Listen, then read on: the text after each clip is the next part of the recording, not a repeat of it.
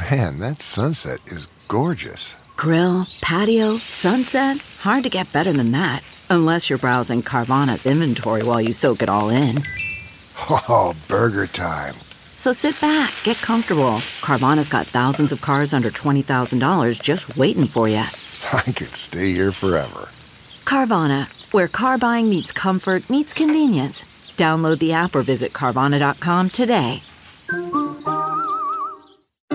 It's Ask Dr. Phil. If you feel that your child's behavior is pushing you to be too forceful, too aggressive, and too reactive, then listen to what I have to say. If you are parenting from anger, what you're actually doing is venting your frustration. Look, children should not be punished with aggressiveness and abusive measures because they don't learn anything but fear and resentment. If you want your child to change their behavior, then you need to create a safe learning environment, and that means you need to calm down. You need to stop yelling because I promise you they will hear a whisper much louder than they will a yell. For more tools on purposeful parenting, log on to drphil.com. I'm Dr. Phil.